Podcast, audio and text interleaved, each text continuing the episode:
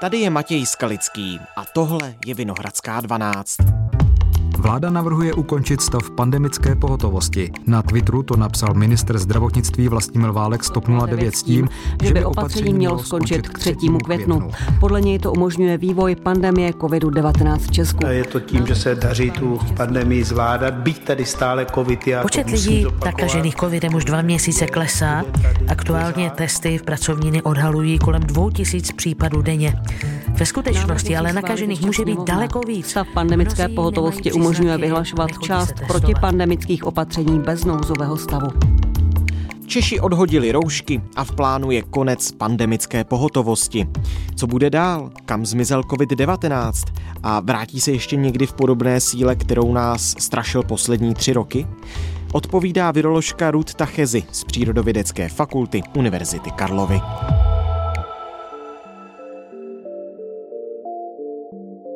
Dnes je úterý 3. května. Dobrý den, vítejte. Děkuji za pozvání.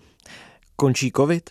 Končí ta fáze, která pro nás byla velmi náročná, kdy jsme začínali s něčím úplně novým se seznamovat, neměli jsme žádné obranu v ruce, žádné zbraně a posunuli jsme se o hodně dál. Bohužel tedy za námi zůstala řada mrtvých a uh, řada změněných životů, ale jsme v jiné situaci, než jsme byli na začátku. Když budu citovat pana premiéra Fialu z ODS, tak on říká, můžeme to udělat, tedy vyhlásit konec pandemické pohotovosti, protože, cituji dále, veškerá data ukazují pokles incidence. ukazují pokles incidence a není tedy nadále nutné Není tedy nadále nutné pandemickou pohotovost udržovat. Je to podle vás pravda? Skutečně aktuální situace tak dobrá? Situace se zlepšuje, samozřejmě nemáme nulové hodnoty, máme stále ještě eh, lidi, kteří leží v nemocnicích, ale počet hospitalizovaných je relativně malý. Nemocnice kvůli tomu eh, nemusí restrukturalizovat své Nemocnice provozy, nemusí udělovat pracovní povinnost medikům, takže z tohoto pohledu skutečně to není nutné. Zdravotnictví. Rezort od května ruší 13 dříve přijatých protikoronavirových opatření. Nahradí je nová vyhláška. Zdravotníci taky už nebudou muset hlásit ministerstvo ministerstvu všechny změny v obsazenosti lůžek intenzivní péče. Ani Hospitalizovaných pacientů s covidem totiž zásadně ubylo. Také si myslím, že vlastně ty možnosti té pandemické pohotovosti se vlastně už nevyužívaly v poslední době a pevně doufám, že pak, že by byla potřeba ji znovu zavést, takže tak bude učiněno včas a rychle. Takže si domnívám, že ano, můžeme si to v této chvíli dovolit, nicméně téma pandemie by nemělo úplně zmizet, lidi by stále měli dostávat informace a stále by se mělo šířit to povědomí o nutnosti nastavit eh, ty ochranné mechanismy a to je především očkování u těch, kteří ho nemají. Hmm. A když by se o tom mělo tedy podle vás eh, stále mluvit, tak nemáte ten pocit, že teď se o tom právě už tolik nemluví, že ten covid přebyla jiná témata, válka? To samozřejmě máte pravdu a myslím, že je to možná i dobře, protože když člověk slyší o, o, o některé věci stále dokola, tak trošku otupí. A myslím si, že je stále důležité, aby například jednou za týden v nějakém médiu zazněla informace, že se teda nic neděje, nikde ve světě se neobjevily zvyšující se počet případů, nové varianty, ale stačí krátká zpráva pro lidi a co by nemělo ale jako přestat zaznívat, je skutečně stále ta kampaň za to pro očkování populace tam, kde chybí a být připraven na to, že ve chvíli, kdy se rozhodne, že je třeba podávat další dávky, byť pro určité skupiny obyvatel, tak tu informaci začít šířit.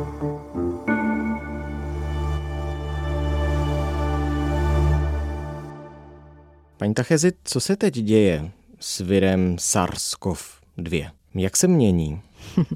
Virus SARS-CoV-2 se stále vyvíjí. Samozřejmě poslední informace zazněly, že byly detekovány i takzvané rekombinanty, kde nedochází k postupným změnám jednotlivých písmenek, ale vlastně vymění si dva viry, které se dostanou do stejné buňky, tak si vymění části a svých máme radost, genomů. protože opravdu je to rekombinant, to znamená, že kombinuje prvky BA1, BA2. Je, zdá se, asi o 10% infekčnější než i ten e, velmi infekční Omikron.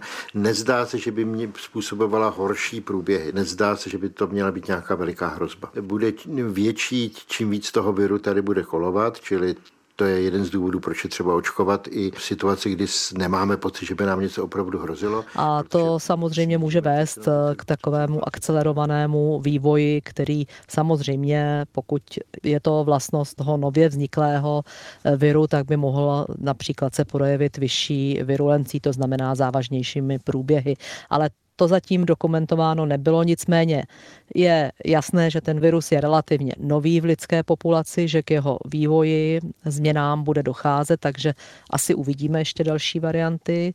Nemusí nutně být eh, závažnější z hlediska třeba průběhu a myslím si, že než se ten virus úplně ustálí, tak to ještě chvíli bude trvat, ale opravdu, když se podíváme, tak eh, pokud to bude v té linii té poslední varianty Omikronu, tak ty průběhy nebyly vážné a ta populace skutečně si buduje určitou úroveň imunity, prodělaným onemocněním, očkováním. Takže myslím, že právě ti mladší odolní budou celkem bez problému se s tím virem nadále setkávat. A to v případě, že nepřijde nic zcela jiného, nic úplně změněného, což se stále nedá vyloučit. To platí mimochodem, když mluvíte o té poslední variantě Omikron, to platí i pro ty subvarianty, to znamená BA2, BA2.3 se objevuje v České republice. Tam dochází dalším vývojím právě eh, tím pomalejším, řekněme, způsobem, kdy se mění písmenka, takže jsou to takzvané suplinie a samozřejmě se sledují, hmm. aby prostě z nich najednou jsme nevěděli, že se začnou masivně šířit a budou mít například závažnější průběhy. Takže samozřejmě to sledování cirkulace toho viru a toho, co vlastně nám tady krouží po celém světě, je velmi důležité a je nadále potřeba. A na ty sublinie, subvarianty nejsou zatím potřeba žádné nové vakcíny? Zatím ne, zatím vlastně jsme to viděli, že lidé, kteří měli tři dávky vakcín, které jsou založeny na tom úplně prvotním kmenu, prvotní variantě toho viru, tak eh, ta vakcína velmi dobře fungovalo. Ty lidi opravdu neměli těžší průběhy, pokud teda nebyli dále ještě nějakým způsobem oslabeni, a nebo ta úmrtí byla v daleko menším počtu. Takže samozřejmě ty vakcíny fungují velice dobře, pokud teda tam je to třídávkové schéma a myslím, že pokud nedojde zase k dramatické změně, tak právě to, že fungoval i proti tomu Omikronu po třech dávkách, tak zatím není asi důvod eh, nové vakcíny připravovat. Byť tedy firmy deklarovaly, že připravují vakcíny proti Omikronu, jak Moderna, tak Pfizer. No a co monoklonální protilátky nebo antivirotika? Já připomenu, že česká vláda už řadu měsíců marně schání lék eh, Paxlovid od firmy Pfizer. Já jsem o tom sám několikrát informoval už někdy od půlky prosince. Vysílali jsme o tom, stále ho nemáme. Budeme ho vůbec ještě podle vás potřebovat? No tak eh, pokud, říkám zase, pokud bude situace stejná, budeme tady mít takto podobné varianty, proti nimž eh, ta léčiva, o kterých mluvíte, ať už je to Paxlovid nebo dostupné protilátky monoklonální, tak monupiravir, remdesivir eh, fungují v nějakém procentu případů, tak takhle. Budeme ho samozřejmě potřebovat a bude dobře, když se do České republiky dostane, protože pak, když se nakazí rizikoví jedinci na podzim, no tak ten lék je může zachránit před tím těžším průběhem. Každopádně eh, by na tom vláda pracovat měla. Chápu, že celý svět touží po eh, pilulkách, aby se nemuseli podávat eh, ta antivirotika infuzně, takže to samozřejmě je pak daleko jednodušší a ten Paxlovid je vlastně prokazatelně účinnější než molnupiravir, takže i to je důvod, proč vlastně bychom ho měli do České republiky dostat. Nicméně Máme i jiná léčiva, která už v České republice máme a to jsou eh, monoklonální protilátky, které mají dlouhodobý účinek, takže jsou velmi vhodné pro pacienty, kteří jsou rizikoví a tam se mohou podávat eh, tyto protilátky a chrání až 6 měsíců, takže eh, je to výhoda pro delší ochranu rizikových jedinců.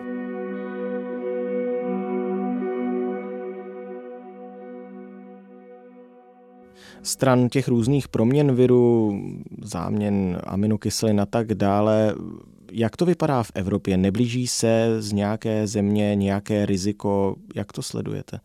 Pokud vím, tak ne. Neříkám, že, že to sledují každý den, ale máme sekvenační konsorcium v České republice, takže pokud eh, se účastním schůzek, tak eh, nevím, že by tam eh, bylo nějaké varování, že máme být opatrní, že se blíží, nebo že se začíná množit výskyt nějaké nové varianty nebo mutace v jiných zemích. No a co naopak zprávy z Ázie, kde panují stále přísná protikoronavirová opatření, plní teď zprávy světových médií, například v Šangaji, tam je tvrdý lockdown, testování. Dává to teď smysl v momentě, kdy se blíží léto, už jsme tu měli tu velkou omikronovou vlnu? Já jsem nenašla informaci, že by se tam šířily nějaké nové varianty, ale na co Čína prostě teď eh, najela je, že chtějí takzvanou nulovou, nulový covid, takže chtějí, aby tam skutečně eh, žádný virus se nevyskytoval. Je to překvapivé, protože vlastně zkoušejí něco, co v jiných zemích neobstálo. Zkoušel to Tajvan, Austrálie, Větnam, vlastně ty státy si mysleli, že těmi striktními restrikcemi, vlastně hlavně zaměřenými proti importu a samozřejmě šíření, pokud už se objeví ohnisko, že to udrží tu situaci na tom nulovém covidu, ale nepodařilo se jim to. Takže všechny ty státy nakonec začaly očkovat.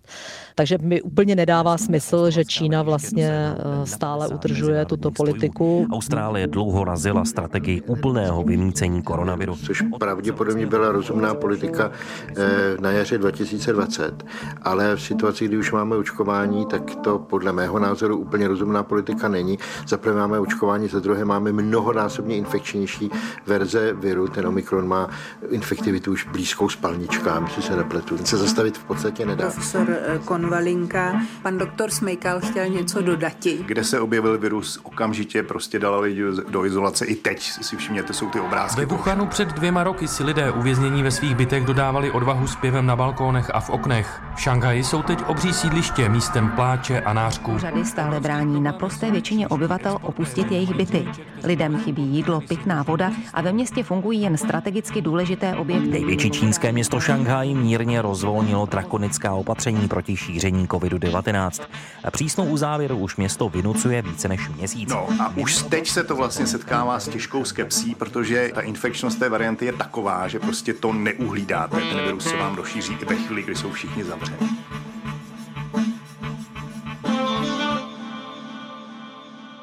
Myslím si, že je to trošku politicky motivované, nebo hodně politicky motivované. A myslím si, že třeba to šíření teď tam je vyšší, protože oni vakcinovali jiným typem vakcín, které jsou dobré, nicméně jejich účinnost je nižší. A jak víme, tak eh, u všech těch vakcín, které známe, tak v podstatě se snižuje ta ochrana s časem od podání té dávky, takže pokud očkovali většinu populace dvěma dávkami vakcíny, která měla 50 až 70% účinnost, tak v současné chvíli se dá předpokládat, že tam bude poměrně velké procento populace již zase citlivou eh, k tě infekci. A protože ten omikron, který tam také mají, se rychle šíří, tak se dá předpokládat, eh, že právě ten nárůst případů je kombinací těchto dvou věcí. Já už jsem zmínil, že se blíží léto a my už jsme spolu v minulosti natáčeli o tom, jaký vliv má teplejší počasí právě na šíření viru. Léto je dobrá zpráva.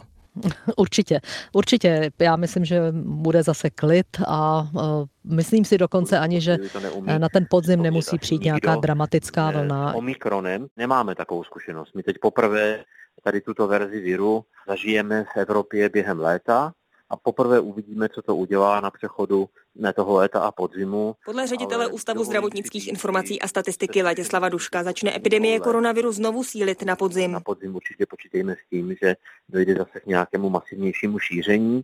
Nedoufujeme, že nebude mít už eh, dramatický zdravotní dopad, díky očkování, které předpokládám, že projde ještě nějakou další posilující dávkou Jenom bychom se měli poučit. A jak? No poučit, aby zase jsme prostě nezaspali na ten podzim. Čekají nás volby, opět po třetí, s podzimním časem, kdy, jak víte, vracejí se děti do škol, lidi do práce, jsou více v zavřených prostorách, už není to teplé počasí třeba tak moc. A to všechno jako samozřejmě přispívá k tomu riziku vzrůstu počtu případů. Samozřejmě tam bude hrát roli pro očkování té populace a to, jestli teda v té mladší populaci ty dvě dávky nebo tři dávky v nějaké kombinaci s onemocněním už budou dostatečné, aby se lidi nenakazili. Určitě by tam mělo být včasné proočkování čtvrtou dávkou starší a rizikové populace.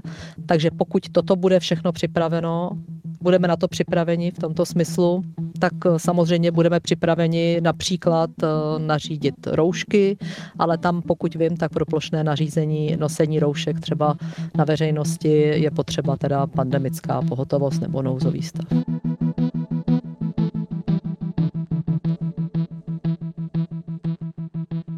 Takže z toho, co říkáte, chápu, že virus SARS-CoV-2 už může být virem, se kterým se, jak se říkalo často už dříve, naučíme nějakým způsobem žít. Já připomenu, že na 12. května se chystá Světový summit o ukončení pandemie, tak eh, přesouváme se už v tuto chvíli do postpandemického prostředí?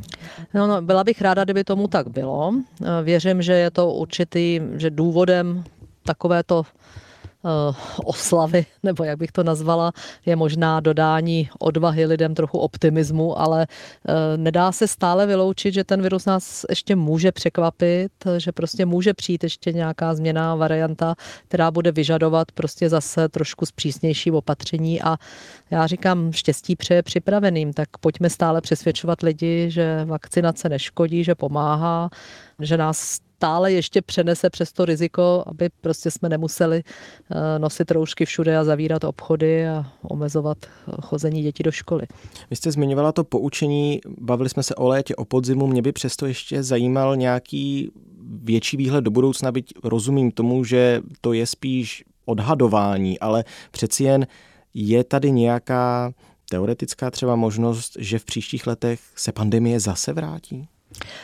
Já myslím, že je, nevím jestli v našem životě, naší generace, ale ta šance, že budou další pandemie samozřejmě je, protože těch virů v těch zvířecích rezervoárech je řada a samozřejmě mají potenciál prostě infikovat lidi, přizpůsobit se eh, lidskému hostiteli a způsobovat další pandemie. To nejsou jenom koronaviry, když těch je velké množství.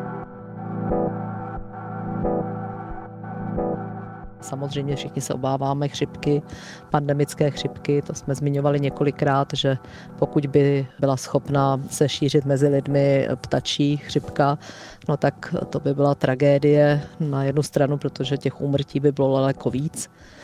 Ale je to vždycky otázka, jak se to bude vyvíjet, protože virus, který třeba, jeho smrtnost je třeba 60%, tak na druhou stranu eh, se většinou eh, tolik nešíří, protože ten člověk hold eh, vážně onemocní a nebude cestovat a nebude prostě nakazí méně lidí. Na druhou stranu respiračně přenosné viry jsou vždycky velkým rizikem. Mm-hmm. A tedy kromě nějaké obezřetnosti, to poučení jako příprava pro podobné hrozby, jaké by mělo být?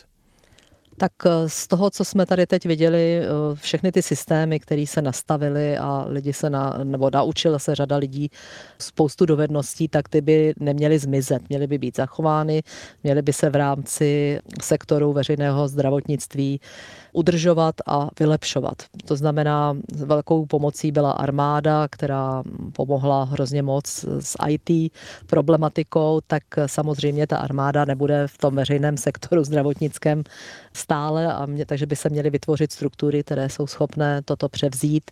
Měly by se systémy, které se například eh, zavedly v diagnostice, které umožňují velkokapacitní testování, by měly být zachovány a vlastně umožňují rozšířit třeba dohled nad cirkulací eh, řady jiných virů, nejenom jenom SARSu. Všechno to, co bylo nastaveno, by se mělo zachovat. Měly by se vylepšit eh, pandemické plány podle toho, jakou zkušeností jsme prošli. A vidíme, že nám chybí v určitých eh, profesích řada odborníků, kteří by měli tedy dostat vzdělání. Byla bych ráda, kdyby si jako lidé, běžná populace z toho odnesli tu zkušenost a přestali revoltovat proti zcela očividně fungujícím jednoduchým pravidlům, která je potřeba dodržovat během pandemie a aby větší část lidí prostě byla pokornější a ohleduplnější vůči ostatním, pokud na takové situace dojde.